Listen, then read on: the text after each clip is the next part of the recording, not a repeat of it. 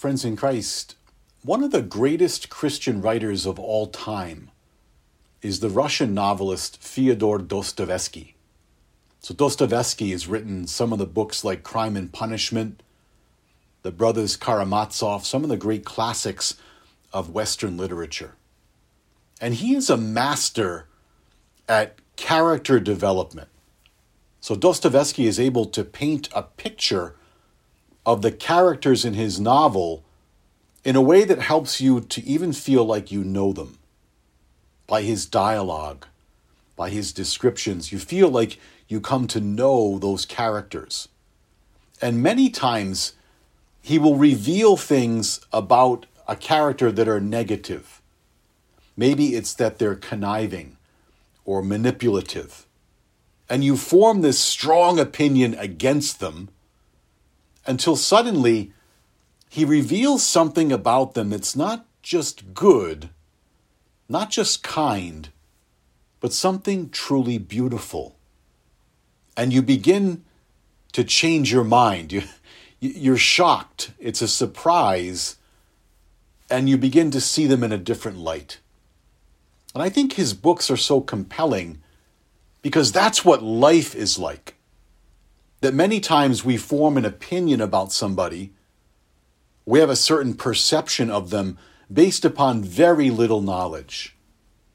And then suddenly we see something in them that's beautiful, and it changes us. We begin to see them in a whole new light. If that's how we understand other people sometimes, is it possible that we haven't understood everything there is to know about God? Are there things about God that could be revealed to us that would change our perception and how we know Him and how we act? Certainly, all the readings for this weekend. Focus on this surprise of God in His mercy and in His generosity. Now, you think we would already know that, but, but we have to be reminded and even surprised at that reality. So, beginning with the book of the prophet Isaiah, Isaiah says, Let the scoundrel forsake his ways and the wicked his thoughts. So, already we're thinking, here it comes, right? The scoundrel, the wicked man. He's going to condemn them. God's going to lower the boom when Isaiah says, Let him turn to the Lord for mercy, to our God who is generous in forgiving. That this is what God is up to for the scoundrel, for the wicked, for those who have lost the way. Another chance, a new beginning. Isaiah says, My thoughts are not your thoughts, nor are your ways my ways, says the Lord as high as the heavens are above the earth. So high are my thoughts above your thoughts, and my ways above your ways. This is what I'm doing, God says. I'm seeking you out for mercy. I'm opening up my heart for love and for a new beginning. This should surprise us in the most beautiful and overwhelming way. The psalmist in our responsorial psalm this weekend sings, The Lord is gracious and merciful, slow to anger, and of great kindness. Those words are drawn directly out of the book of Exodus.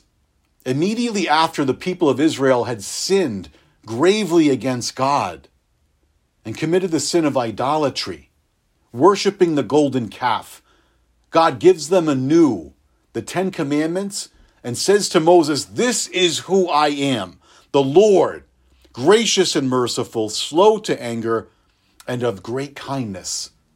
This is how I reveal myself. Even in the midst of idolatry and sin and this turning away from my love, I still seek you out. I still pour out my mercy because that's who I am. Jesus tells us this beautiful parable in the gospel this weekend of the landowner who wants workers for his vineyard. And the vineyard, of course, is heaven. It's eternal life, it's a relationship with God. And we're told he goes out early seeking those people. He went out at dawn to seek workers for his vineyard.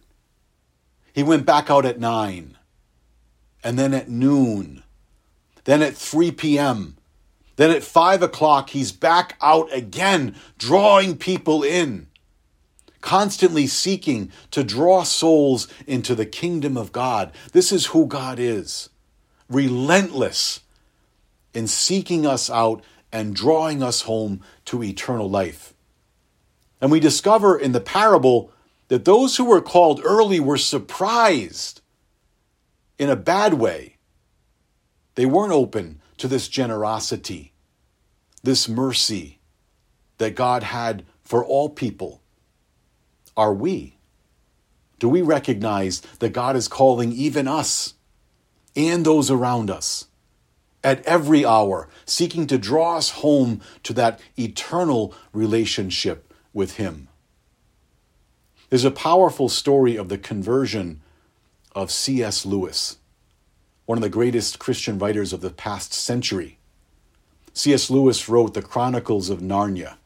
So, The Lion, the Witch, and the Wardrobe, Prince Caspian, Voyage of the Dawn Treader. Some of the greatest, most delightful Christian novels of our time. And yet, for decades, he was a vowed atheist.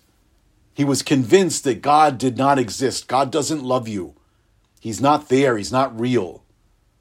And yet, God called out to him over and over and over again in his life. And he tried to stay away from the things of God because he became fearful as he lived on and on that the Lord was trying to reach him, even though God doesn't exist, he said, until finally it was too much for him. He describes his experience as a university professor. He says, You must picture me alone in that room, night after night, feeling, whenever my mind lifted even for a second from my work, the steady, unrelented approach of him whom I so earnestly desired not to meet. That which I had greatly feared had at last come upon me.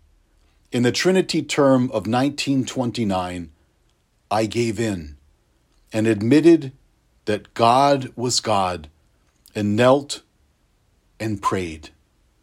Perhaps that night, the most dejected and reluctant convert in all of England.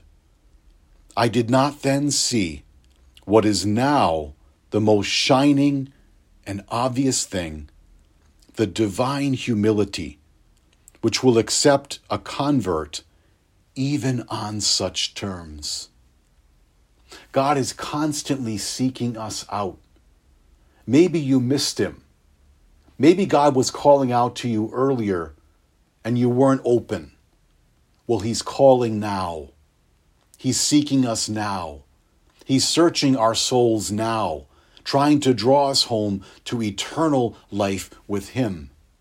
May we come to recognize that great invitation. May we come to realize the great mercy and generosity of God. And come to sing with the psalmist The Lord is gracious and merciful slow to anger, and of great kindness.